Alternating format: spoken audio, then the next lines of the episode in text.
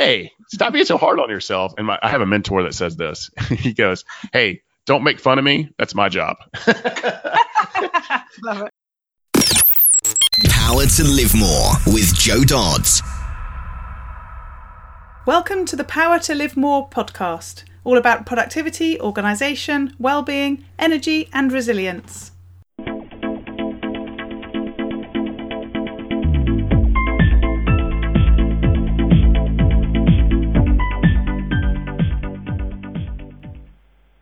I'm Jo Dodds, and I started this show to enable interesting people to share their stories about how they use their power to live more, and by that I mean to do the stuff that they want to do more than the stuff that they need to or should do. It's about creating a life for yourself where you have the energy, health, and space to be happy and fulfilled, spending your time as you'd like, whether that be at work, home, or somewhere else entirely. That's your choice. Hello, my name is Ellie Dodds and I am co-presenter. Today Jo is interviewing Tommy Breedlove. Jo found Tommy through a podcast guest directory. She gets an email with potential guests every week but rarely contacts any of them. But on this occasion, Tommy's profile was really compelling and here we are. Tommy is a featured speaker, writer and coach. He's the author of the upcoming book, From Pawn to King, his main goal is to provide you with the wisdom and simple tools to rediscover your brilliance as a human, achieving meaning and significance in life. Find balance, peace, less stress, and true happiness without compromising your financial or professional success. His mission in life is to empower humans with the tools and skills to become the person we've always dreamed of being. His experience has led him to found Choose Goodness, movement encouraging individuals and business organizations to search for unmet human needs that create transformational impact on themselves, their business, and society at large. Both Tommy and Choose Goodness provide both the rational and emotional perspectives to the strategic and financial decision making process. Back to studio. Today I'm interviewing Tommy Breedlove of Choose Goodness. Welcome, Tommy. Thanks for joining me. Hey, Jo, good morning. I guess it's good afternoon over there. It's nice to hear from you. Our listeners won't know. They'll be listening whatever time of day, won't they? So this is true. it'll be this fine. so I'm so pleased to have you uh, here. Um, somebody else from outside of the UK. So tell us a bit more about who you are, uh, what you do, and crucially, where you do it uh, where I do it. So I am I do it everywhere. So I have clients all over the globe, which is really cool. You know, now with the technology that we have, especially the video technology, I represent people from all over the world. But when I'm not traveling, I'm based here in Atlanta, Georgia, which is in the southeast United States, a very warm part of the world. So it's very hot outside today. Um, I am a pr- premier life and business coach. Um, I also am a featured keynote speaker and a writer. But before that, I spent 20 years as a large firm financial consultant in the financial world, the public accounting world, and was a, a senior partner and a member of the board of directors of a large firm in the Southeast United States. So I've had a complete career change. And so that's a little bit about me. And I'm also addicted to self development, growth, being better than we were yesterday. I'm just really a studier of human, emotional, mental, physical, in spiritual success. So I love this stuff. I live it. I breathe it. And so that's just a little bit about me. And you're a perfect guest for this show. Yay! so far, anyway. So far. Let's not get ahead of ourselves. so, um, so start by telling us why you do what you do. So where that change came from. It's a big shift from from corporate financial sort of big business into what you what you do now. Well, why did that change and why do you do what you do now? The why is because it almost cost me my life, and I I can't even remotely sugarcoat that. I was 36 years old. I was a principal of a large financial consulting and public accounting firm. I had all the bells and whistles. I had the nice watch, the fancy car, uh, designer suit, big office that literally looked down on the city of Atlanta, and I was miserable and I was wearing all these masks as a man. You know, I was that guy that ye who turns the lights off last wins. The guy that wore the tough guy mask, the can't ask for help mask, that I'm important mask, the arrogant mask. And I was just not Tommy Breedlove. And so how that manifested itself is yes, I had financial success. Yes, I had business prestige, but my marriage was crumbling. My friends were running outside of my life. I was working a gazillion hours. And if there's a checklist as a 100 things not to do as a human being, I'd already checked off like 90 of them. And I was self destructing rapidly.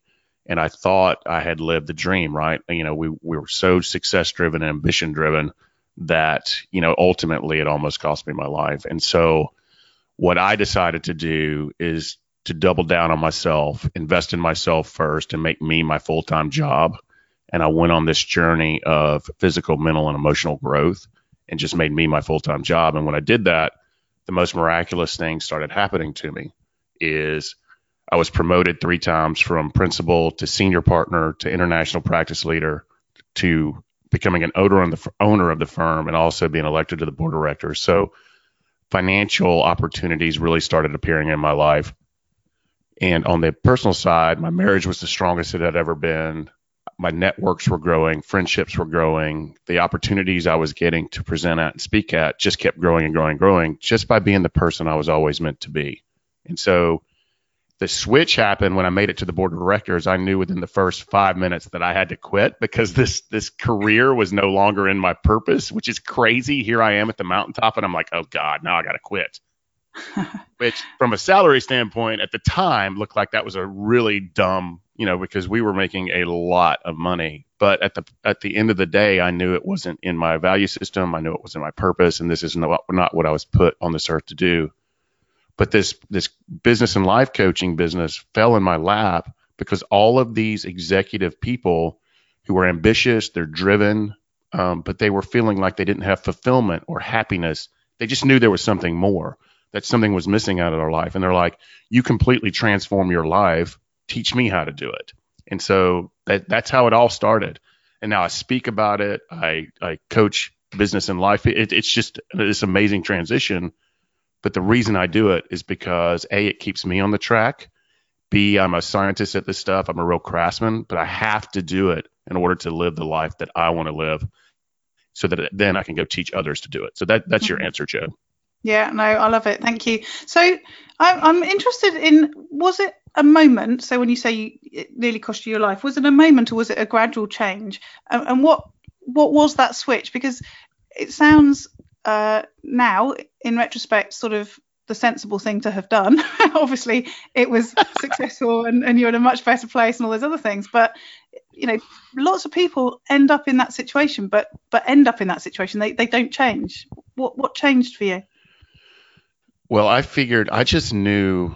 I, I feel like I'm in evolution three of my life, and here's it, it's really the reason people don't change is because change is very difficult and it takes massive courage and it takes a lot of work. And for the 1% who are willing to have the courage to make a change in their life and also who are willing to do the work, it's just like going to the gym. When you start working on your business success, your mindset shift, your emotional shift, and your mental shift, it's a lot of work. You know, when you go to the gym, you just don't become healthy overnight. It takes time of running, lifting weights, cardio, whatever your thing is. And so I think the reason that people don't do it is A, it takes courage. B, we put too much stock in what other people think. C, fear. Fear drives most human beings on earth. And D, they just don't want to do the hard work to live the life of their dreams. And so that's the reason people don't do it. But for me, it literally, uh, you know, everything in my life was crumbling because I put so much stock in what other people thought. I put so much stock in financial success and business success that I never took time for me.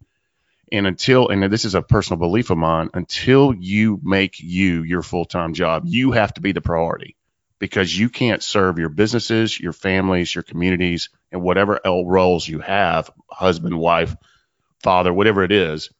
Until you serve yourself first, you can't truly serve others. And let me, I'm going to go a little woo woo on you. And until you love yourself first, you can't love others unconditionally either. And mm-hmm. so that's what I have to work on with these type A ambitious, you know, people is and for me it really did literally it was um, it was literally a rock bottom moment. And I knew that I was not going to let I, I couldn't figure out why I was so insecure and so scared And candidly, every human on earth feels this way in at one point in time. They're like, what if they figure out I really don't know what I'm doing? We all have that fear, right? That p- imposter syndrome. Mm. But we also have fears around a lot of other things that are just completely not real. And so I just wanted to figure out why I was so insecure, why I felt unworthy, even when all of the successful quote shiny things were around, I still just didn't feel like I could ever be me. And I just wanted to change. And I just I, I just made a very courageous decision to take action. So Mm. And it's so topical at the moment as well, isn't it? As, as you said, that, that sort of mask, the, the, the being a, a macho sort of male in, in those macho environments. It's actually, there's a lot of talk, isn't there, about how the world has changed and men need to change and, that, you know, as and women need to change, but, but differently and for different reasons. So, um, Jo, I think it's I think it's killing us. Maybe not Mm. literally, but deep down inside it's putting a hole in us. You Yeah. know, we've got to be the tough guy, the funny guy, the cool guy, the powerful guy, the masculine guy. We never can show emotion, and it, that is truly costing us our relationships. It's costing our leadership. It's costing our family lives, and it's complete nonsense at the end of the day. Mm, yeah, yeah, exactly. So, how do you now prioritize what you're doing in your work and and your life? So, you talked before about uh, you know being the, the last person to leave the office and and you know how that was um, detrimentally affecting your your personal life. How do you get that? I was going to say balance, and I hate that. I don't I don't talk about work life balance. I talk about work life integration. So ignore that. how do you get that Yeah. I think work-life balance is nonsense. So good. so how do you? I really do. I think you just have to shift it. I'm sorry, I didn't mean to interrupt, Yeah. Jo. I keep interrupting. Sorry, I'm, I'm with you on that, by the way. Yes, yeah, yeah. Well, you were about to say you have to keep shifting. That I, I, I can't. I think it was um, productivityist, and I can't think what his name is now, who talked about how when you're in a car, you shift gears. You don't balance when you're driving. You, you know, depending on what's going on around you, you go faster or slower, and you have to shift gears to do that. And I, I think that's a really good analogy of, of, of what we, we do in our lives. So, so tell, talk us through how, how that works for you. So how it works for me is I live this stuff. Not only it's kind of interesting. Not only am I a business and life coach and speaker, I also have a coach. Not only do I run mastermind groups, I'm in a mastermind group. So I invest heavily in myself, my education, and my growth. And so here's how I balance my time. And I, I have this rule, and, I, and most people appreciate this rule. For me, whether it's a business, a personal meeting, going to the going to a show, whatever it might be, I me and my wife ask this question. Is it a hell yes? And if it's not a hell yes, we don't do it. So if the client is not a hell yes, if the meeting is not a hell yes, and you know immediately in your gut, do I want to do this? And this is this something I truly am passionate about? And if it's not, I just don't do it. So that's my first productivity tool that I have. And it's literally changed the shape of my businesses and relationships. And it's been amazing. So ask yourself in every decision, is this a mm, or is this a uh? And if it's a mm, to go do it, right? But for Mhm. me on a productivity side, every morning of every day, I spend between an hour to an hour and a half working on me. I read books, I write my journal, I meditate, I pray, I exercise, I walk my dog, and I also spend what I call 20 minutes in innovative time. And what that looks like for me is I, I usually have a topic that I just sit on for 20 minutes or take a walk, and that's all I think about is that topic. And as things come up, I write them down or I uh, put them in my phone. I usually keep the phone away from me because that is a productivity killer. So I usually write them down, but I have what I call innovation time. That's so I can think about where I want my businesses to go, where I want my life to go, where I want my marriage to go, or whatever you're quote working on. So every single day, the first hour and a half is for me, only me, because I, I again, I hate to sound like a broken record, but I honestly believe until you serve and love yourself, you can't truly serve. And I have a lot of, I sit on a lot of boards, um, and so I need to show up, and I and I work with some very powerful type A personalities. And I need to be completely present with them so that I can help them get through whatever business or personal issue they're going through. And so that's how I start my day. Um, and I, and again, I'm very dogmatic about when I meet with people, when I don't meet with people, I don't, it's got to be an absolute yes for me before I will do anything. And so But I also believe work life balance. There's certain times that you need to focus more on your family. There's certain times you need to focus more on your businesses. And so you got to be able to pivot, shift whatever you have to do at that time in order to get the balance. And so I don't know if balance is even the right word. Sometimes you just have to spend more time. Mm. Um, and so I hope I answered your question, but that that's how my biggest productivity tool from an emotional side, a mental side, a physical side, and just a scheduling side. And I am I am I have two or three people that also help me with my schedule. And they mm. know that I don't compromise this time. I don't compromise these times. Sometimes I have a creative day. And then like Tuesday, Wednesday, and Thursday, it's all about clients. It's all about speaking. It's all about podcast. But the rest of the time, I need to be working on my business and surrounding myself with other people that have better skills than I do in other things. And I outsource everything that I, it's not in my zone of genius. And so that's what I would recommend people do. Mm-hmm. It's funny, the word that came up for me uh, listening to that, which I uh, was thinking about earlier, because as I explained before we came on on air, I'm speaking at a online conference later, um, and I, had been thinking about you know how I was going to position a, a, couple of things, and, and it's about being intentional. I think that is such a important part of this, isn't it? You're you're crafting what you do to suit you know what you want to do, and you know going back to that whole um, uh, you know get to live more thing that I, I talk about um, is is about being intentional, isn't it? Uh, 100% intentional. Mm-hmm. And if you and if you are if you truly love what you're doing and you're working in your quote zone of brilliance or genius, it'll never feel like you're actually working. Mm-hmm. And so because I love this stuff that I do, I study it, I go to conferences, I have coaches, I read about it nonstop. I love this stuff and I love teaching others about this stuff. And so when I'm working, it doesn't truly feel like work. But your word intentional, I am extremely intentional about what I do and don't do. And yeah. I i come from the belief that one no is worth a thousand yeses. And so I'm really good at saying no. I'm really mm-hmm. good. I, I'm meeting with a brand new client on Friday, and it's it's not starting right. And you know he wants to be able to cancel and anytime he wants because quote I have to get on a plane and it's a client emergency. Well, the truth is he's teaching his clients how to treat him yeah. And the truth is, those emergencies, 99 out of 100 times, aren't true emergencies. And his time, he automatically is going in, well, my time is more important than your time. And I'm like, nope, that is not the way it works. Mm-hmm. In fact, my and Tommy's time is not more important than his time, right?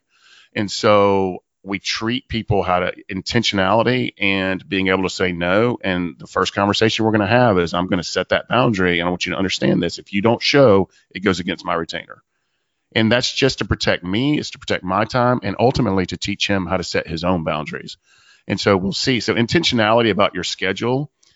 And I'm a firm believer if you got rid of most of your clients and most of your network because they're just energy drains, you'll be so much more productive. So be intentional about who you work with too. And that's yeah. not arrogance, it's to protect yourself and so that you're happy. And mm-hmm. I, why do you want to work with people that aren't in you, you know, that don't share your same values or your same perspective? And so, yeah, that's really important in my opinion. Yeah, no, I absolutely agree. So let, us talk a bit more sort of practically now. So, how do you get the things done that you need to do. It sounds like you have a, a really busy schedule. You've got people helping you, uh, but when it comes to you know you've you've spent your time in the morning, it's now time to to do the things you need to do today. Aside from you know scheduled podcasts and and you know meetings and that sort of thing, how do you know what you need to do and how do you make sure you do it? So I have this this term, and I think as business owners we we struggle with this, and I've become very good at it there's always that there's always this one thing and there's a there's an entire book written about this and I forgot that I think it's Keller. He wrote this book yes. called The One Thing. And so an amazing book. And it really has affected me. And so first of all, as business owners, even if you're a small business or a you know a giant business, we all have these God-given talents. And so I know if I get out of my that zone, if I am if I am not writing, coaching, or speaking, I'm losing. So if I'm if I'm minutia down an email or I'm out doing operations or I'm in our accounting or worried about our finances, I'm losing. And so I the first thing I do is make sure I have to stay A in what I'm good at and B what I enjoy doing. And I outsource every single thing else. I mean all of it. And so I don't do anything but what I'm good at. and I surround myself with really good people to do the other. So that's one thing I do. And the second thing is I really do follow that philosophy of the one thing. For example, we're right in the middle of writing a book, and that's my one thing. So at least between one and three hours a day, I am working on that book. I am crafting the stories. I am interviewing folks. I'm talking to my ghostwriter. I'm editing. And so I make sure that I'm spending my time on the most important thing of my business. And then the rest of it is just you can do whatever you need to do. So that's that's my biggest productivity tool. And that book really helped put that perspective for me. Mm-hmm.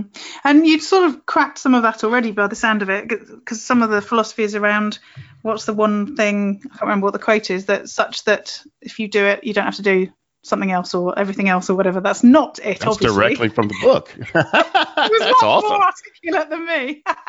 but, you know, the fact that, as you say, by outsourcing – you know a lot of what you do then that does free up that time and that space to do the things that only you can do and want to do and enjoy doing and are good at doing so uh, and i've applied that to my relationships too my family and relationships and it's been amazing you know what's the one thing i can do for my wife that by doing nothing else it's going to you know make her happy make me happy and make our relationship work it's just this beautiful mm. philosophy mm. and it's so simple but yet it's so hard because when we start these businesses, and I've got my hands in quite a few of them, we're starting them usually because we're really good at one thing and we're passionate about one thing. And then as mm. the business grows, we start dividing ourselves, worrying about financials, worrying about sales, worrying about um, operate, you know, whatever the thing is, and we're, we get out of doing what we really meant to do in the first place. Yeah. And so we all do, we're all guilty of that. And mm-hmm. eventually just are constantly working in the business and not on the business. And so the one thing in ensuring that you're only working in your zone of genius. And mm-hmm. so many of us think when we start these businesses that we're great leaders and then we realize we're not. And so we've got to realize that we've got to do the things that we're good at and that make us happy and then outsource all the rest. And sometimes that means even we need a CEO. You know, we need to hire a great human leader that can take us to the next level so that I can stay. That doesn't mean we, we can, you know, sell our shares and not be the owners, but sometimes we need to even outsource leadership. And I, I see it so many times. And so that's an important point as well. Mm. So let's stick with this um, delegating outsourcing piece. When you were talking earlier about um, applying the one thing principle to your family, I thought you were outsourcing that as well. no, no. I wasn't quite sure I'm how that would work. surrogates on the relationship side. No, no, we're all good. It's it's it's me. so, so, so talk bring a in Brad Pitt.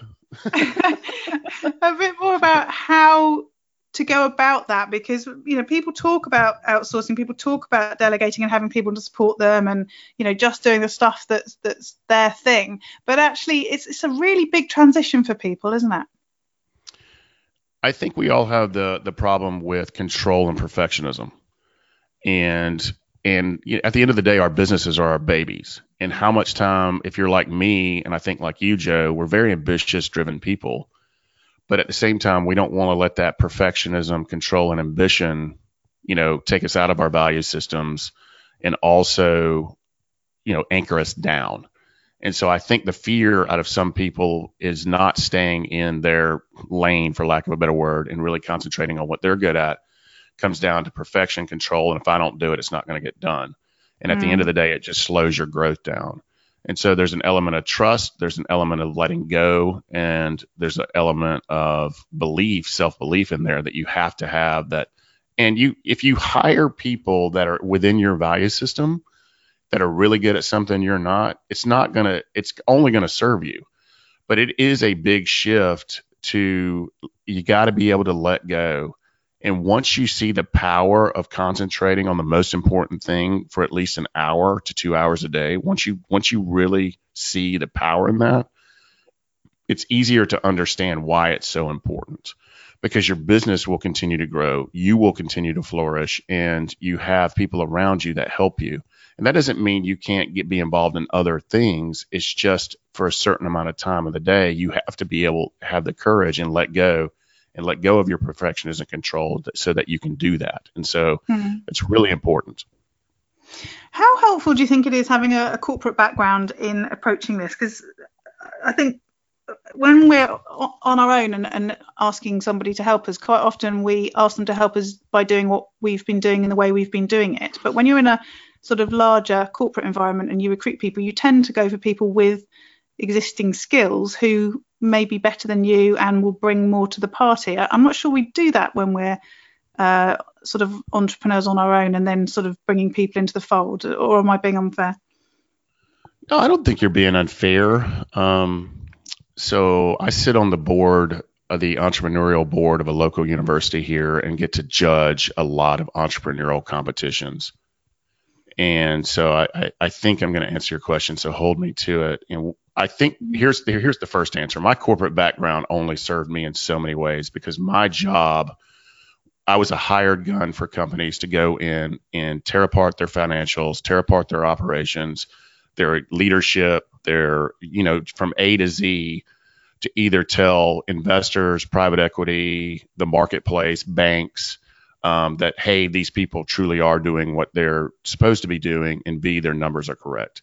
Or I was a hired gun when someone wanted to buy a company, and so my job was literally to find the holes. And so one of the holes I always found was usually in the leadership and culture, and people. And so I'll just leave it at that. And so I think that really helped me to then see all of the goods and bads and uglies and the and the triumphs of these companies. And some of these companies my client base for so many years the small end was about 10 million in revenue and the high end was about a billion in revenue. And so these were all sizes of companies and all shapes of companies but i think it really did help me see what works what doesn't work. But here going to the entrepreneurial side i think entrepreneurs are ambitious. I think they're passionate. I think they want to it's sexy by the way to be an entrepreneur. It just is right now. And so but if you don't have a basic understanding of finance of accounting of customer discovery sales marketing and you're not surrounding yourself with people that do you're dead. And so that's the biggest mistake i see entrepreneurs make is they don't they start building the walls of the house and the roof of the house without having a strong foundation. And so you have to have somebody on your team or hire somebody like a contractor to help you with these things.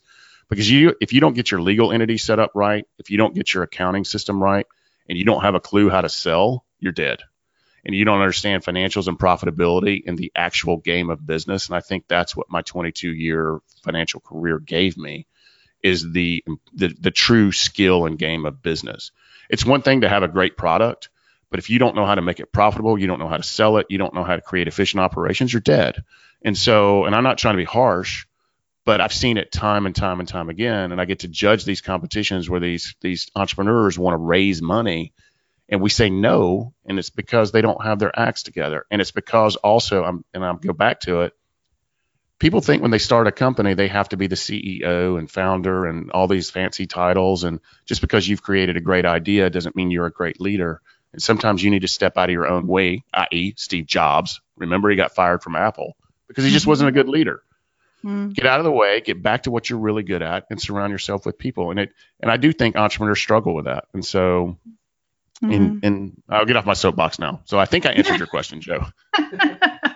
yeah, I think I think so. And um, well, also uh, we're probably a bit off topic, but uh, the um, you know people who start organisations, the entrepreneurial sort of streak, as they start to grow, it's quite hard to continue sort of managing in the same way because you need a different type of leader once you've got a bigger organization don't you? So it's um 100% yeah it's interesting. Okay let's let's talk a bit about your self-care because it's something that you've already talked about quite a lot um, about some of your uh, morning uh, time spent on you. Um, tell tell us a bit more about that how, how you keep healthy and how you make sure that you're fit and well to do the things you need to do. Absolutely. And Jo, I have a one page, for lack of a better word, document. It is literally my life of significance plan. It's how I live my life and all of the things that I do in the morning for self care on it. It's a very short document. I don't mind sharing that with you or your audience. Um, yeah, and so I don't mind sharing that. It's a really it's a really cool document. People seem to dig it. It's called my life of significance plan, and it's one page and it's about how to you know your power your energy and where you're going and so for my self-care I have a rule 30 minutes or less of exercise because I have got a little bit of an addictive personality. And I'll, I'll think that if I exercise an hour or an hour and a half, that I'm just going to knock off that extra five pounds, which is nonsense. And so I, I limit myself to 30 minutes of exercise, and it's good exercise. And it can be in all forms from yoga to CrossFit type exercises to going for a walk to anything. But I have 30 minutes or less of exercise. I do at least 20 minutes of meditation every day. Sometimes I do 40 minutes of meditation. I'll do one in the morning and one at night. Mm-hmm. And that's for me to exercise my mind and soul. And it also helps me to be proactive during the day and not reactive. And so I always want to be proactive. I don't want if someone cuts me off on the road or I get a bad email or I make a mistake, I don't want to react to that. I want to be proactive and it gets me quiet, it gets me present. Um, I think the most powerful thing about meditation is presence. And so when I'm talking to Jo Dodds, I'm only talking to Jo Dodds. I'm not thinking about the 40 other things I've got going on in the different companies. And I think being yeah. present, so that's why meditation is so important for me. Mm-hmm. And then I always read um, a couple of inspirational books. I read some spiritual books from multiple traditions, from Buddhism to Taoism to Christianity to um, Hindu. I mean, I read the great spiritual text to kind of help me from a spiritual aspect. I read. Um, I've got also some inspirational, motivational books that I read every day, and I'm I'm talking about passages. And so I do like 10 to 15 minutes of reading, and these help me connect to a higher plane. They help me from an emotional standpoint. They help me from a mental standpoint. And it's always this ancient wisdom of how I want to live my life and reminders. And the last part of my self care is I probably read three to five books a month on business, on self development, as well as I'm a, a nerd when it comes to reading about people that I look up to, reading their biographies so that I can model them. And I also realize when I read these biographies, that these great men and women of history also struggled like the rest of us as human beings. And so it also puts it into perspective that yes, they struggled as well. And yes, this human ex- experience is hard, but all of them overcame something to be the great thing that they are. So, or became. And so that's, that's a little bit about my self care. Yeah, lovely. And what about relaxation? It sounds quite a relaxing self care process already. what yeah, else do you do to, uh, to, to Nature to is my church, man. I, I have mm-hmm. to be outside. I have to be outside. Um, mm-hmm. Whether it's in a, climbing a mountain and, or hiking, I love to hike. Um, I love to walk with my dog. Um, I like to be quiet. I'm not a big technology person. I and, and that sounds crazy in the modern day, but I think social media, our news, and phones in some way is killing us. And it's also dividing us. And it's making us angry. It's making us scared. And it also causes us to compare and compete. And by the way, our phones are designed to be addictive. So we got to be careful of that. So for me, relaxation is getting off the phone because I find myself looking at Instagram like, why am I not that pretty? Or why am I not doing that? And so I don't want to be comparing and competing with everybody else. I want to be in my space with my family and my friends. Mm-hmm. And so relaxation for me is I spend a lot of time um, with people who lift me up, who are very abundant minded, great people. That relaxes me. Great conversations relax me. But the most important thing I need to make sure for me is to get out in nature in some form, whether it's a beach or a mountain, and go hiking with my dog. And so that's where that relaxation comes in for me. Mm, yeah, lovely. So it's interesting you're saying about the the social media and, and so on. I, I was just thinking as you said that. Oh, yesterday I had a thought about how we live in social and sort of uh, online information bubbles, and I couldn't remember why I thought it, and I've, I've remembered now. It was somebody was sharing somebody I, I know who um, is pregnant, and she was sharing this post about how hard it is to be a parent and said all this stuff. And I, I, I rarely get into debates online. I don't think it's very healthy or a good use of my time, and people misinterpret and all that sort of stuff. Always. But I really felt compelled to respond and say, I don't think this is helpful because there's such a, a bubble, and this is just one example, a bubble um, where everyone talks about how hard it is to be a parent. And you know there are undoubtedly hard times and and you know you have challenges and everything else but it's not hard all the time. And and yet that's the only message you hear apart from the odd you know oh it's lovely when this happens type scenario. But mostly the the ongoing conversation about being a parent is how difficult it is. And i i just thought you know what? That's all we hear and it's it's really unhealthy i think. Yeah and i th- and i think that's a good metaphor for life too is, Yeah. you know, it's all in your perspective. I mean, Yes. the, in my whole movement of choose goodness is around the power of choice.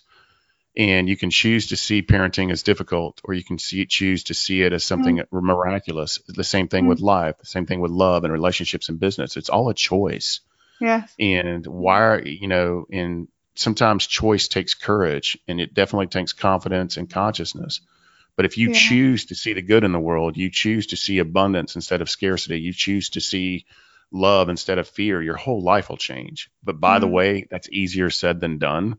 And that's the stuff I'm talking about. It takes a lot of work to shift your perspectives because we all have these stories and life systems and cultures that tell us one thing. And we have to reprogram ourselves to not see the negative in the world, to not to always be competing, to not always be envious and scared and angry. We have to reprogram ourselves. And that's a lot of hard work. And that is Mm. my passion. And Yeah. so I think you brought up a great point. It's all in how you choose to see the world. And if you're constantly in a state of anger, envy, jealousy, um, fear, and I think all of us as human beings are scared on some level, but if that's your norm, you've got to make the tough choice to change that norm. You've got to choose to take action and read a book, hire a coach, get out of your comfort zone. And honestly, and I, I got to be very serious here, stop giving a damn what everybody else thinks. It just doesn't matter. And so, yeah, I'll get off my soapbox now, but you're right. It's all a perspective thing. Yeah. Yeah. So you made me think so hard now. I've forgotten what I was going to ask you next. Sorry about that. Oh yes, I do know. I've remembered now. It was expand a bit about what choose goodness is about. You mentioned it um, just just now. Uh, tell us a bit more about what that is. Yeah, so I feel, you know, and it choose goodness is a movement, and so the business that we've been talking about, me, the speaking and coaching, that is just a piece of the movement. We also have an educational aspect, but let, let me stay at the top. I don't want to talk about all the different companies underneath the movement. Let's talk about what the movement actually stands for. It's about making courageous, conscious, confident choices. And the only true power we have as human beings is the power of choice. That's the only true power we have. And it's a superpower. And like we just talked about, do you choose to be happy or do you choose to be sad? Do you choose to look at the world in an abundant mindset or a scarcity mindset? Do you choose to be loving or you choose to be fearful? And, but it takes a, and there's a lot of education around making clear, conscious, because sometimes we make choices, we're, we're reactive and not proactive about our choices. And that means we're not making them from a conscious state, a present state, a, a loving state. And so it's all about clear, courageous, and confident choices. And that's the first part of it. And goodness means something different to every person on earth.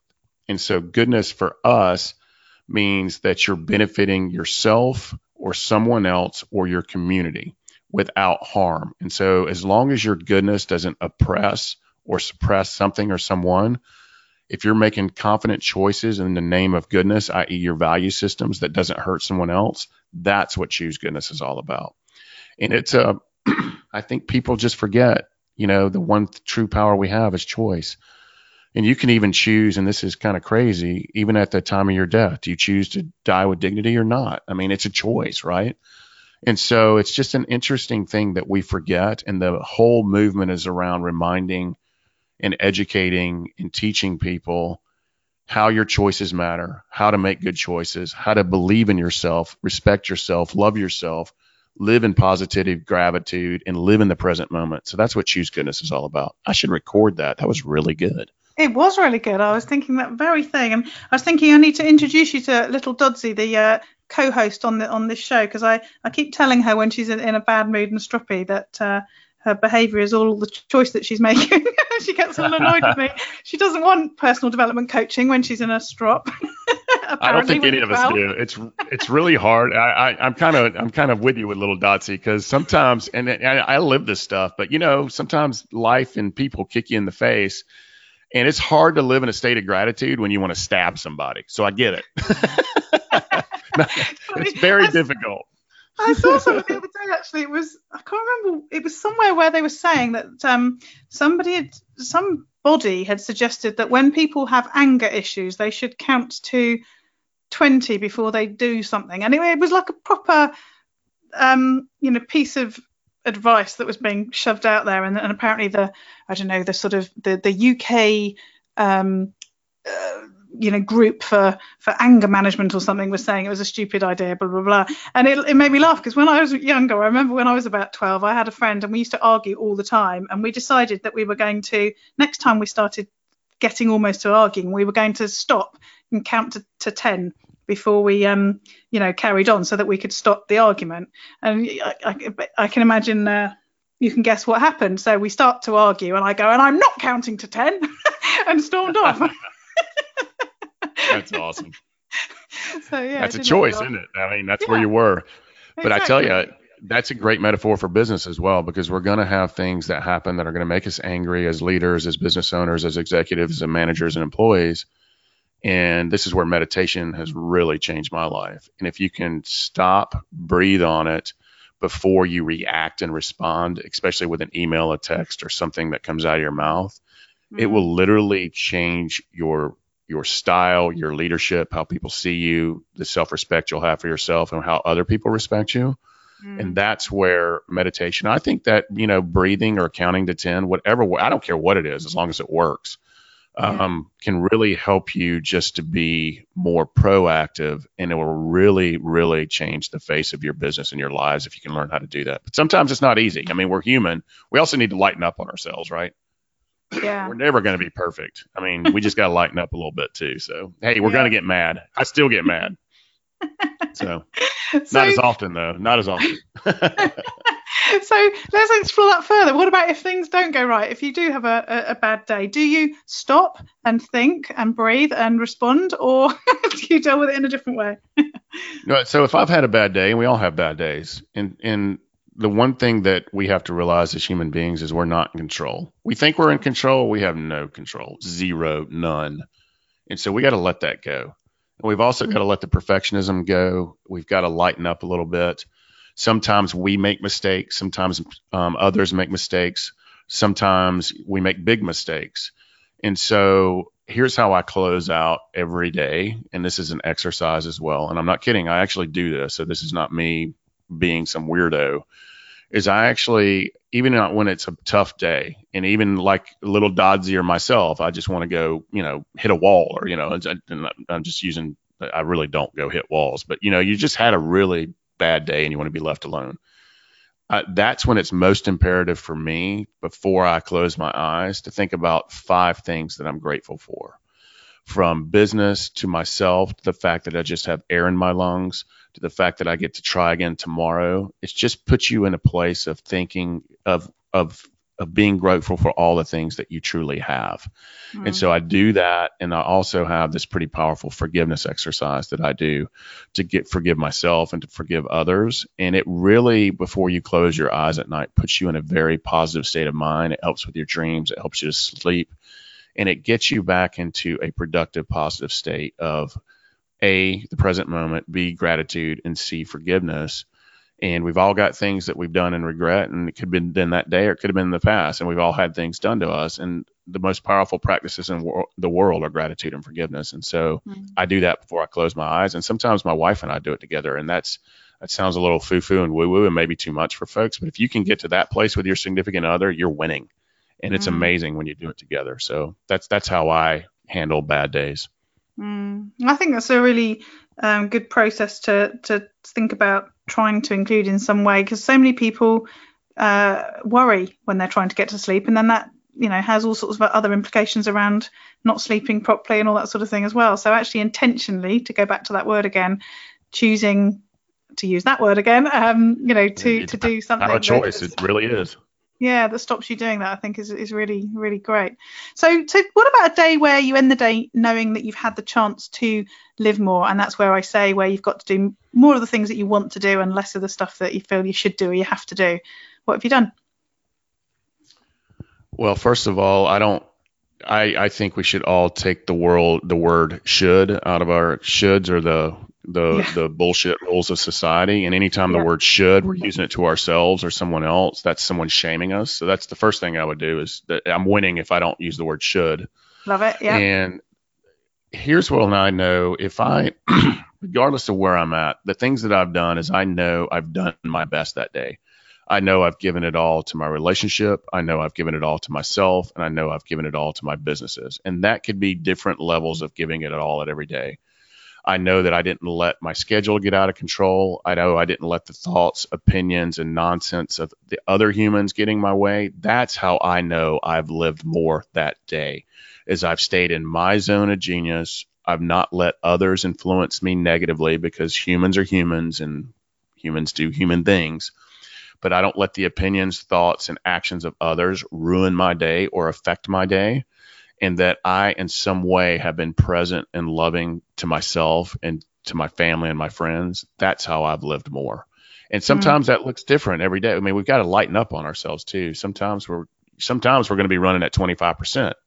I mean, you said some really powerful things, Jo, to me when we were introducing ourselves today about your family and those are really hard you know you went through some really tough times with your health and your you went through some struggles with some deaths in your family and that's very very hard and sometimes we're not going to be at our best because that stuff hurts and i'm going through it right now i've got two very sick parents and did i live more today because i was on the phone with them or i gave effort or i went down there and saw them and it's two hours away each way but you know if we deconstruct our lives how many how many spins do we get around the sun we don't know right Mm. And hmm. why are we going to die with regrets and not giving it our best and not investing in ourselves and loving ourselves? So that to me is living more.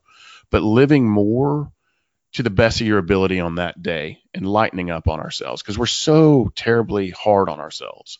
Mm. Let's stop that. Lighten up. So I have literally, and this is, I hope you, I know I've, forgive me, I'm about to use a word here, but this is literally me talking to me. Are you ready? I literally have right next to my head, lighten up and don't be an asshole. And that's me talking to me. That's not me talking to anybody else because I'm so hard on myself. I'm like, wait a minute. Hey, stop being so hard on yourself. And my, I have a mentor that says this. he goes, Hey, don't make fun of me. That's my job.